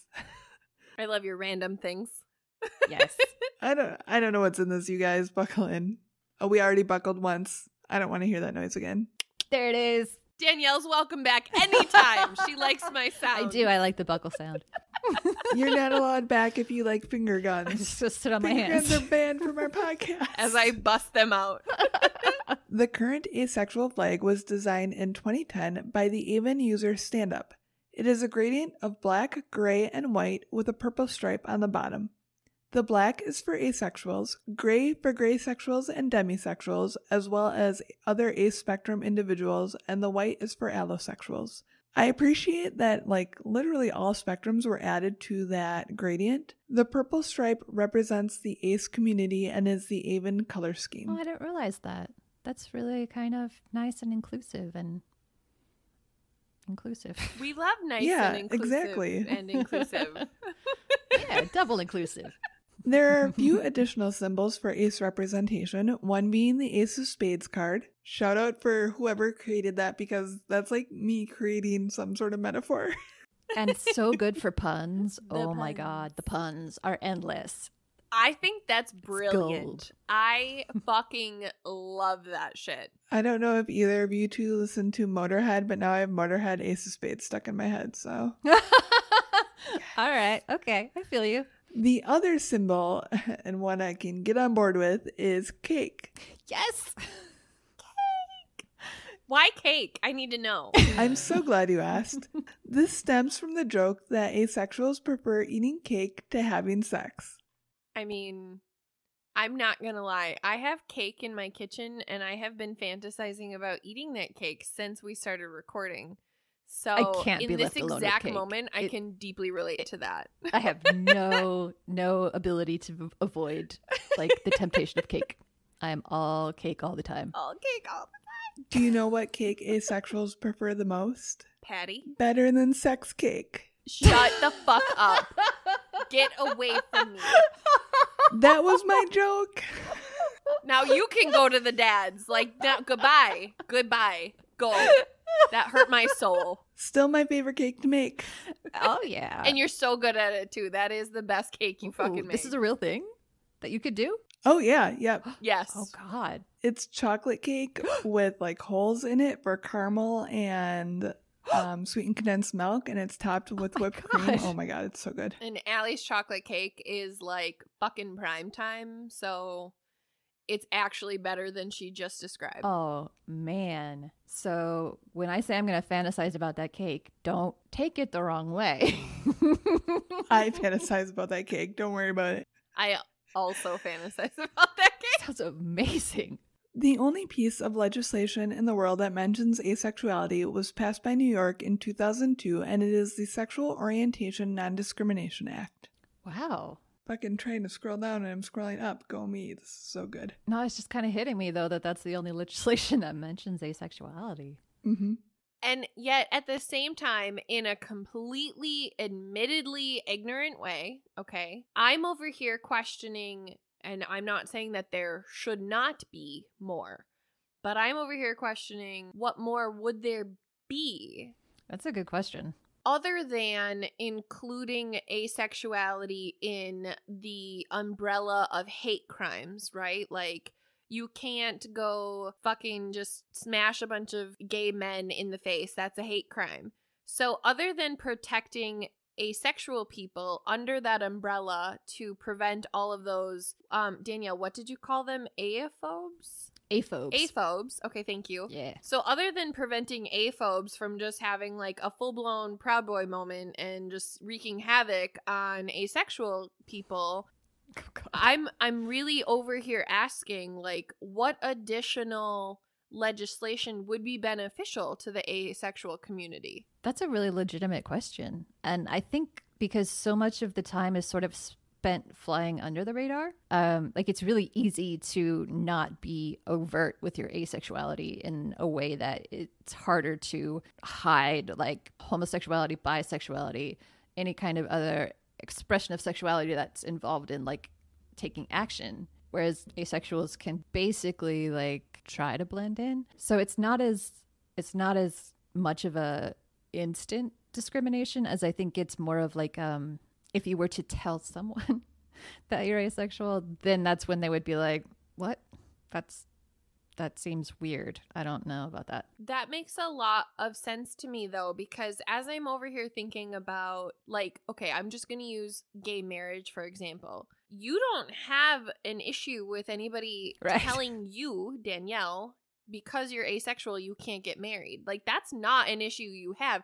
All of the quote unquote issues. And I say that term so loosely. I really don't mean problems. I mean issues in this concept of like, why would you need legislation? The issues you have are behind closed doors. It is this void that hetero and homosexual and bisexual and sexual couples have that that is the piece that you don't have. So for there to be legislation on asexual community, I just that what you had said was really important to me about like the differentiation of the mm-hmm. LGBTQ community is very outward fighting in the sense of fighting for these rights, fighting for equality, fighting for marriage rights, but that's not the part that you struggle with. What you struggle with is keeping people out of your asexual fucking business.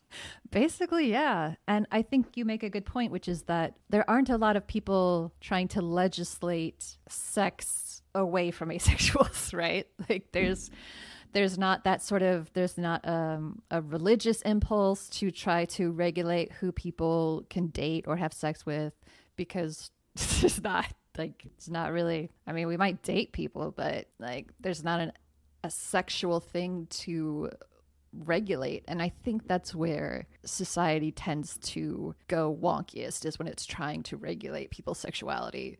And i mean you know history history is a good example of all of the ways but it's harder to make people not do what you don't already want them to do I actually think that that is the missing component here. I really do. I think that the reason that society doesn't want to talk about asexuality, this was, you guys, I just legitimately had a braingasm over this thought. Ooh. The reason that society does not want to talk about asexuality is because society can't form an opinion about it.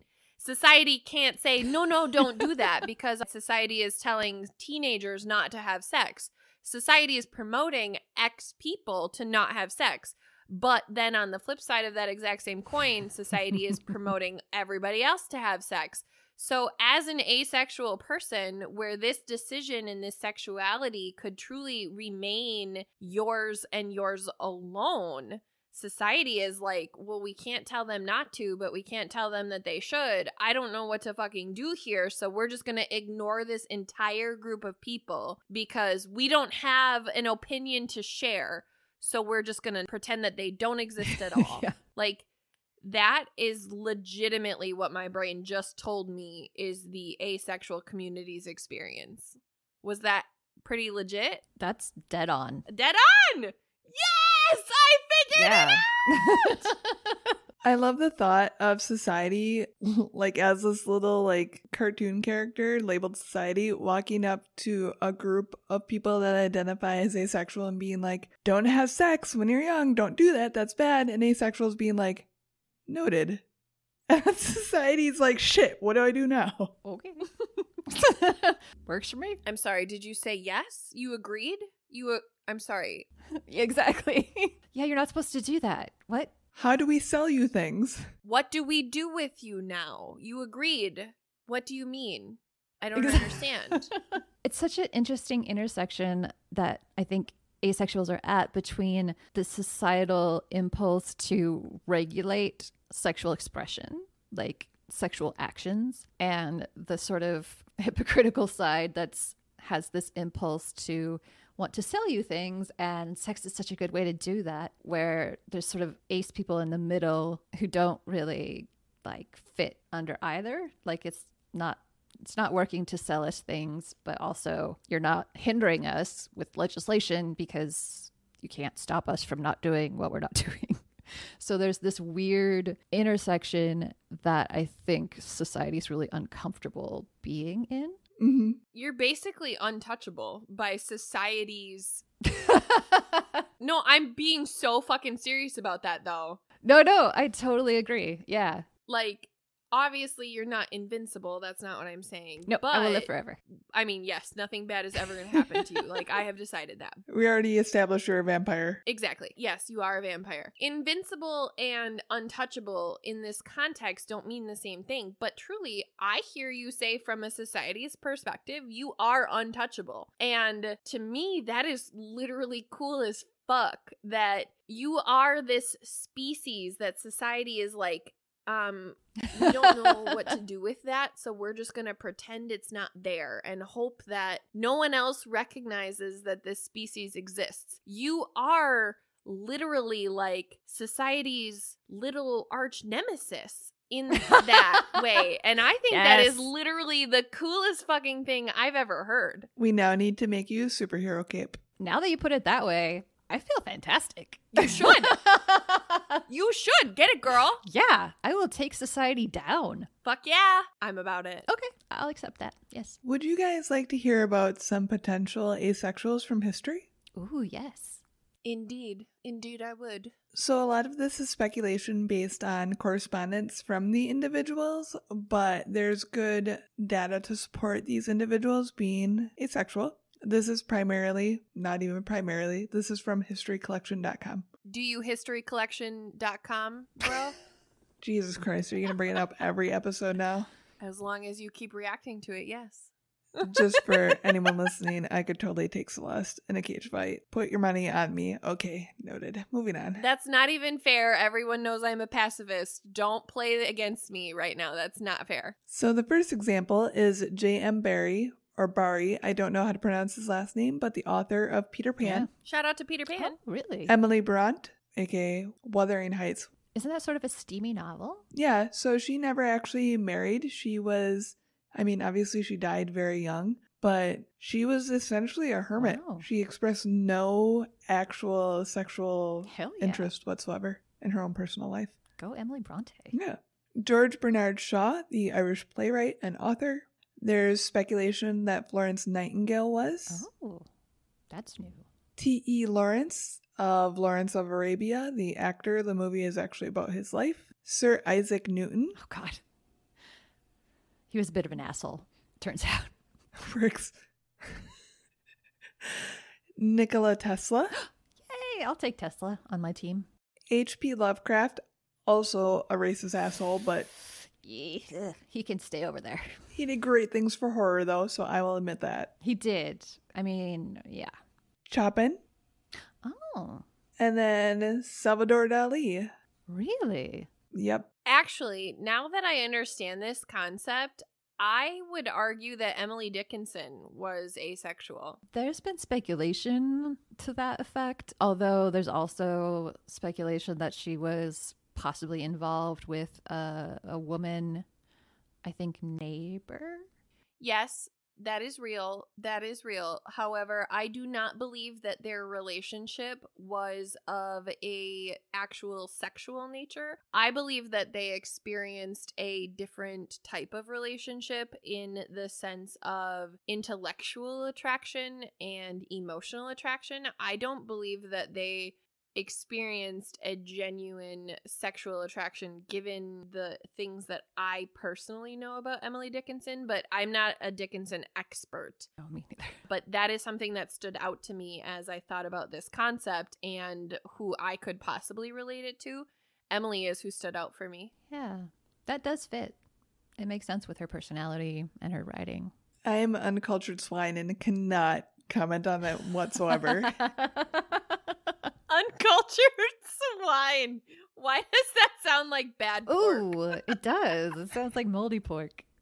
I don't like it. so I was trying to think of asexual representation in the media that I could literally just come up with myself in current media, and I could only come up with one. And I don't know if either of you watches BoJack Horseman. Oh, that's right. Yeah. Yeah, so Todd is Ace, and they actually create like a Ace dating app for him, and that's the only example that I could think of that was an actual call out to being asexual. And I fucking love BoJack Horseman, so shout out to that show. Yeah, that show really nailed it in terms of representation of all different kinds. But I have heard, and I haven't seen Riverdale, so I can neither confirm nor deny, but I have heard that one of them is possibly asexual. I don't remember which one. Not Jughead? I don't think it's Jughead. Which ones aren't Jughead? I haven't seen I it. haven't seen it either. I'll check with my sister and I'll report back because my sister was like a huge Riverdale fan. Yeah, there's rumors to that effect, so let me know if if it's true. Will do. My representation that I recognize, and actually, I only just recognized it in this episode as we were talking, but you guys, Louise Belcher is definitely asexual. And yes, she is a child, but she is the most mature and sophisticated child. And that's why she is Louise. That's why she's funny. But she is definitely asexual. I agree. She's my hero, personally. Mine also. I am. I aspire yes, to my be spirit Louise. animal. Yes. exactly. Everybody needs a little bit of her as their personality Yes. type. Real. So that was actually all I had uh, as far as research and all that goes. I had a few additional questions for you, Danielle, but Celeste, if you have anything that you want to get off your brain, chest, something, get off. Chest brain? You know, I really don't want it to sound like I'm being apathetic to this because I'm not. I'm absolutely fucking not.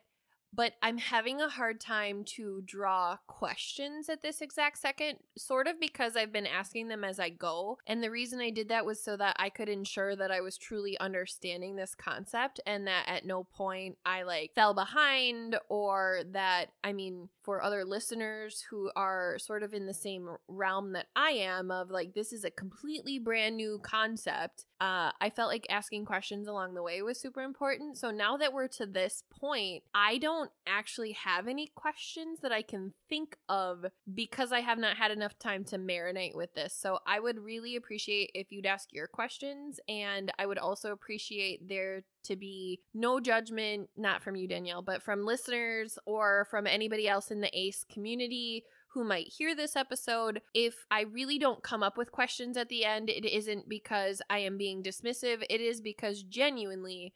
I need time to wrap my head around this. Even though it clicked, it's just so foreign to me. I need time to really identify if I would have quality questions or not.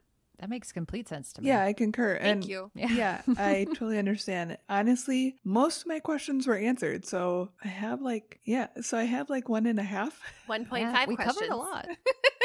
So uh, my questions were essentially what was school like and everything growing up, but we touched base on that earlier. So I'm going to kind of divert to one of my later questions, which is when did you come out and how are people's reactions to it? If you don't mind me asking. Mm. Yeah. I second that question. Yeah, I really am only out to my therapist and my partner. And now you guys and anyone listening. But uh, in terms of like friends, and I definitely have not talked to my family about it because I don't think that they would believe me. Like, I don't think that they would see it as a valid experience. But I will say that it's definitely still really hard to come out because either if you're in my situation, we, my partner and I have been together for six, seven years. And it was only like a year ago or so that I came out as ace because it like finally clicked for me. Like, oh, that's what I am. And it's really scary to do that because, I mean, it's scary because you're afraid that your partner will feel rejected or like they're not, like you don't um, feel, like if you don't feel this right kind of attraction toward them, that you don't love them. Like there's that misconception that you have to sort of contend with. And there's also the sort of fear of, you know, I- don't want to hurt my partner and I don't I don't want him to think that I like went into this relationship under false pretenses or was trying to like uh bamboozle him. It's a stupid word. Uh, but there's like a lot of emotional rejection that comes up for both sides. And that's it's hard to talk about because like almost any sex sort of like relationship guide that you come across, they tend to harp on like the importance of having sex in a relationship.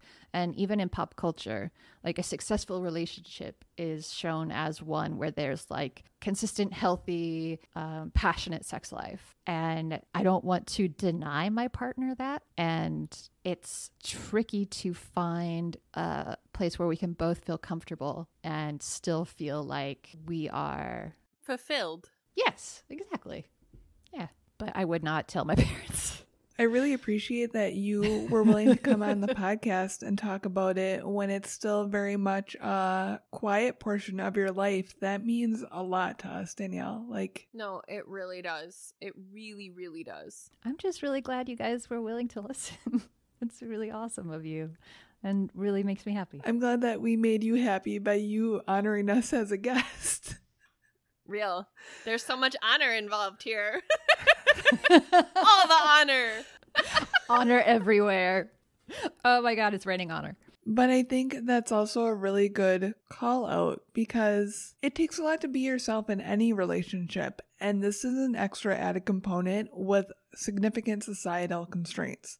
So, once again, I'm just going back to you're a badass to recognize yourself as who you truly are and that you can't you can't live a false life and be happy. It's just not a thing.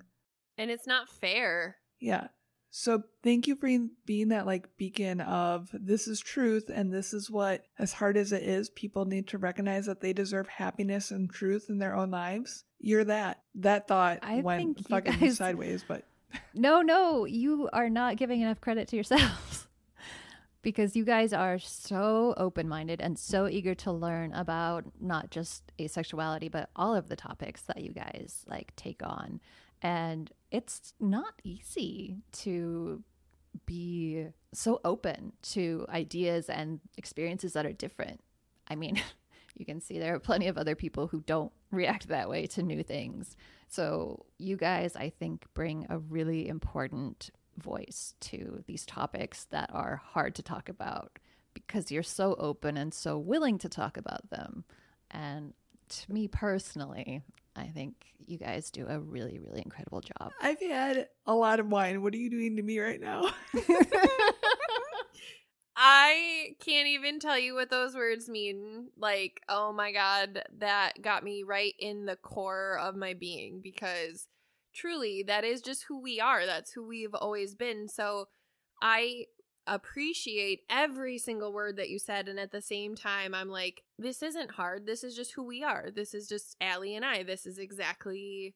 I'm always dying to learn. Allie is always dying to learn. So when people compliment us on being so open minded, what I'm actually surprised by is that more people aren't criticizing people who are small minded. Please don't congratulate us for being open minded. Please recognize that small mindedness is the plague on our society. That's kind of where I come from. So, you saying that is a really big deal, but at the same time, it's like in the wrong direction. I that's exactly the right attitude. Like, Yeah, my big thing is Danielle, you're doing the hard part here. You're the one speaking to this so people can understand it. We're just sitting here absorbing. Real. yeah, but I don't think you guys are giving yourself enough credit. There's so many people who just run into roadblocks as soon as they come into contact with something that's like different or new or other to them. And you're right that like that small mindedness should be called out. But it's it's not really currently. It's sort of not how it not works. really quite it. um, and the fact that you guys were willing to put together a podcast all about stuff that's hard to talk about, but that you want to learn about, like that's awesome. Like, how awesome is that? That's on that girl I right there. think you guys should give yourself credit. Yeah. I mean, I can't, I can't even. But what I want to say to you, Danielle, is that you are the first guest that we have had that I genuinely, Celeste, I came in with a completely blank slate. Like, you taught me so much today, and I can't even express to you what that means to me. I have not experienced a topic that we have had yet that I learned something from a guest from a completely point A to point Z perspective. I learned something from literally every interaction that I have with people. That is a talent that I know I have and I'm very proud of. But never in an episode that we have done to this point have I learned from the guest in entirety. I have only taken portions of knowledge, but this experience for me was a complete like blinds open, sun is shining moment. And I can't tell you what that means to me. Like, truly, to have learned something from you and to learn something about an entire community that I did not know existed. This is such a humbling experience for me. And I cannot tell you what it means to me that you had the courage to come on our show and you used your real name and you identified your show and like you really brought you to this and like i'm just over here absolutely obsessed and thank you like thank you Um, mutual. you guys are amazing, and I love you guys to death. So We love you. Guys, this is why this was a perfect ending for Love is Love Month. oh all the love is so much love. yes So that's all I had for questions. Celeste, did you come up with anything? You can cut this, by the way. Okay, thank you. You know what? I did I did have one question. So, my question was actually going to be how does your partner feel about this? Like when you came out to your partner, what was that experience like for him? I I worry about my partner because he is kind to a fault and will always worry about not hurting other people first and foremost.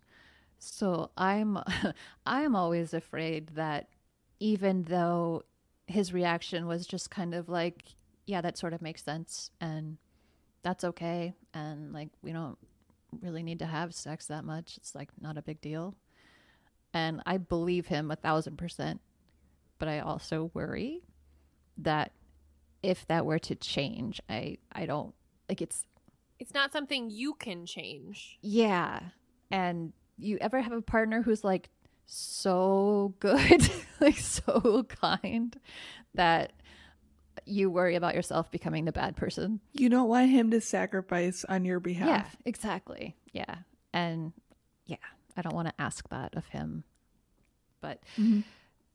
he's been incredible. He's been very open and accepting and supportive. Okay, so you guys know I'm the empath. You know I feel things and I feel things very deeply. And honestly, Danielle, in you talking about your partner and his reaction and his your perceived sense of his experience throughout this, what I take away from that is the energy that you threw out there was nothing but pure love, which is something that everybody strives for, right? Everybody's like, yes, I want the intense, unconditional, unquestioned love in my relationship, but there is the added component of sex. So sometimes, and we talked about this in our virginity episode the concept of sexual currency, right? Sexual currency exchange, in that in Mm. every relationship that has a sexual component, Mhm. whether you realize it or not, it is a mutually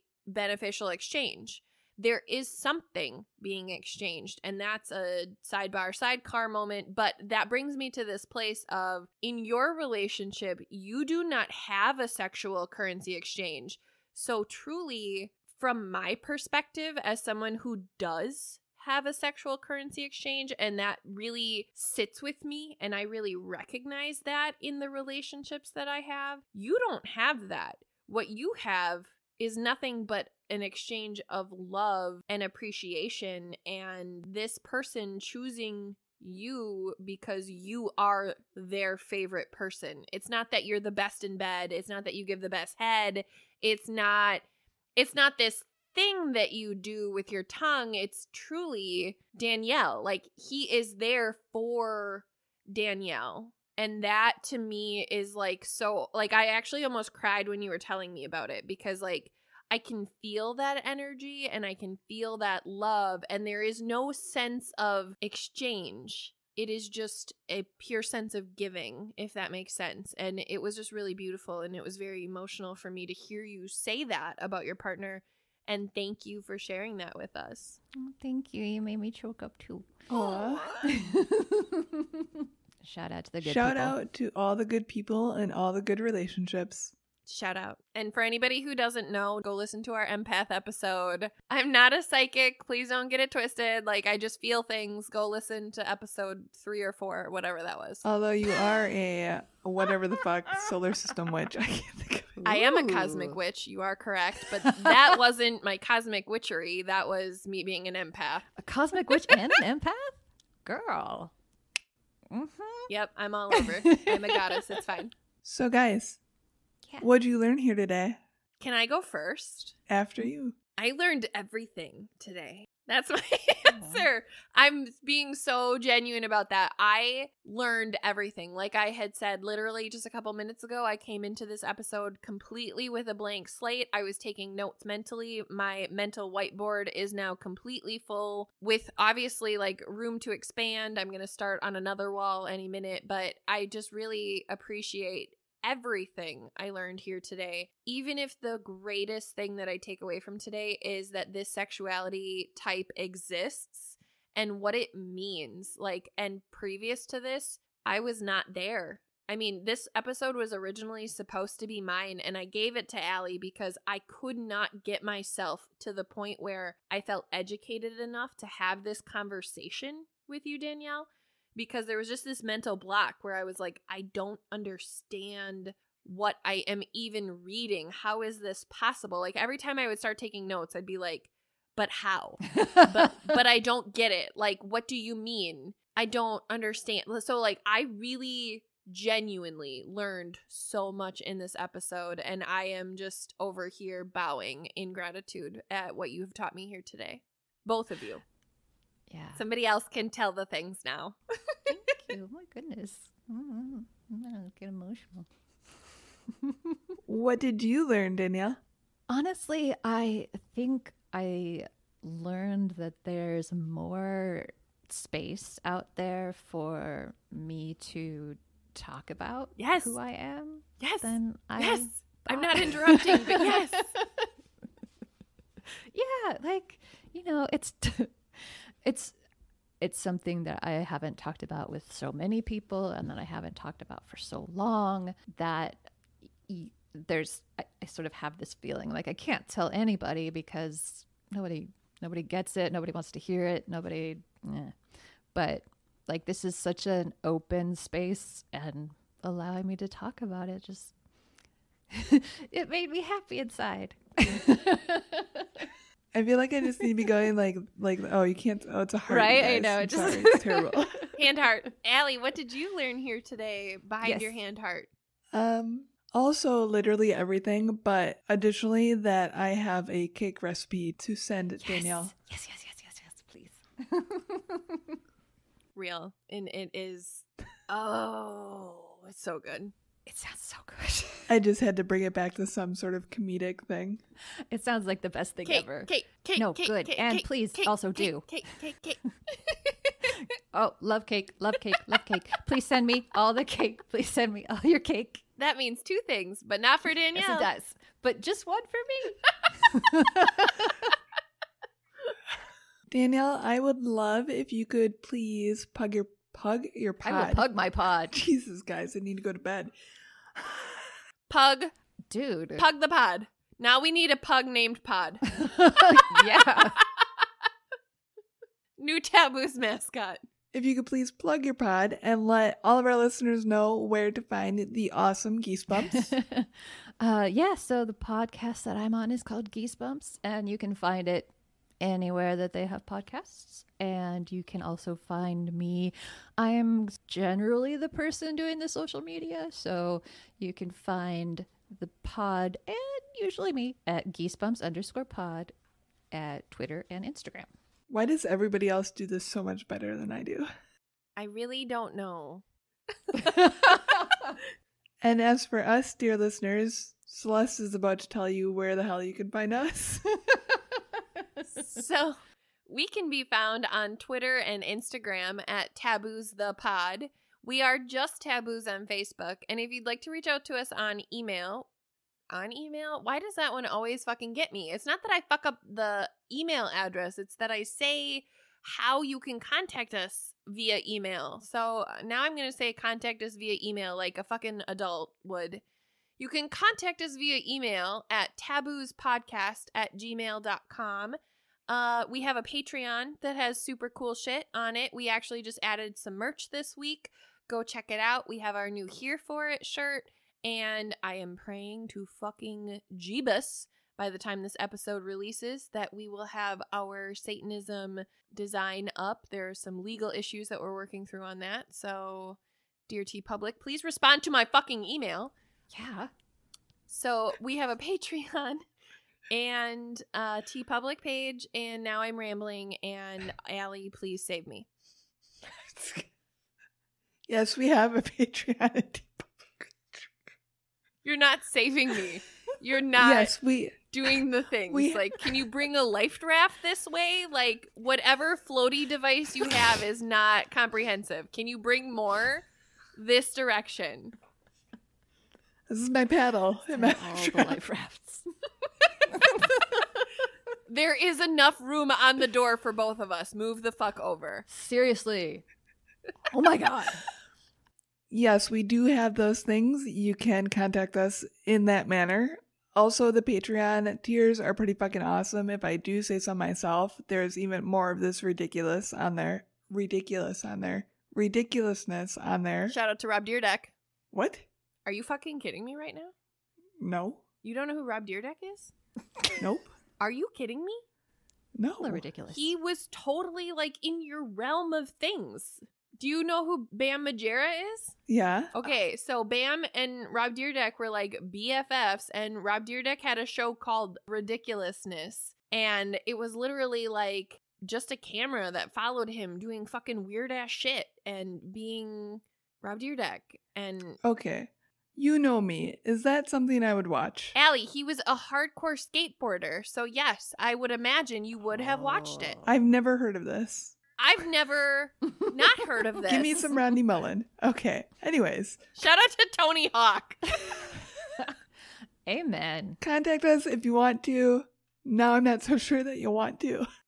no, I'm not sure you will. Sorry about that. We would love for you to check out Geesebumps. It's amazing. It is indeed.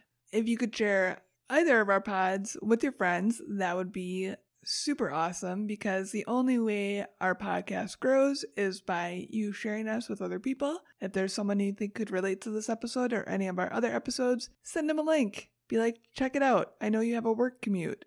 Good to go. Do people have work commutes anymore? Is that a thing in 2021? You may not have a work commute. send, send it to them anyway. The trip down the stairs will go well with a podcast. Very true. And on that note, guys, Do, Do you? you? Be taboos.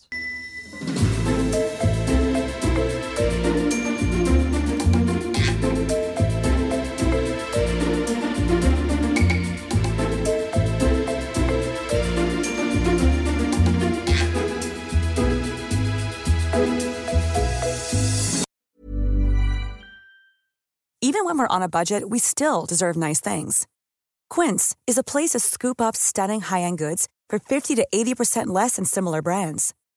They have buttery soft cashmere sweaters starting at $50, luxurious Italian leather bags, and so much more.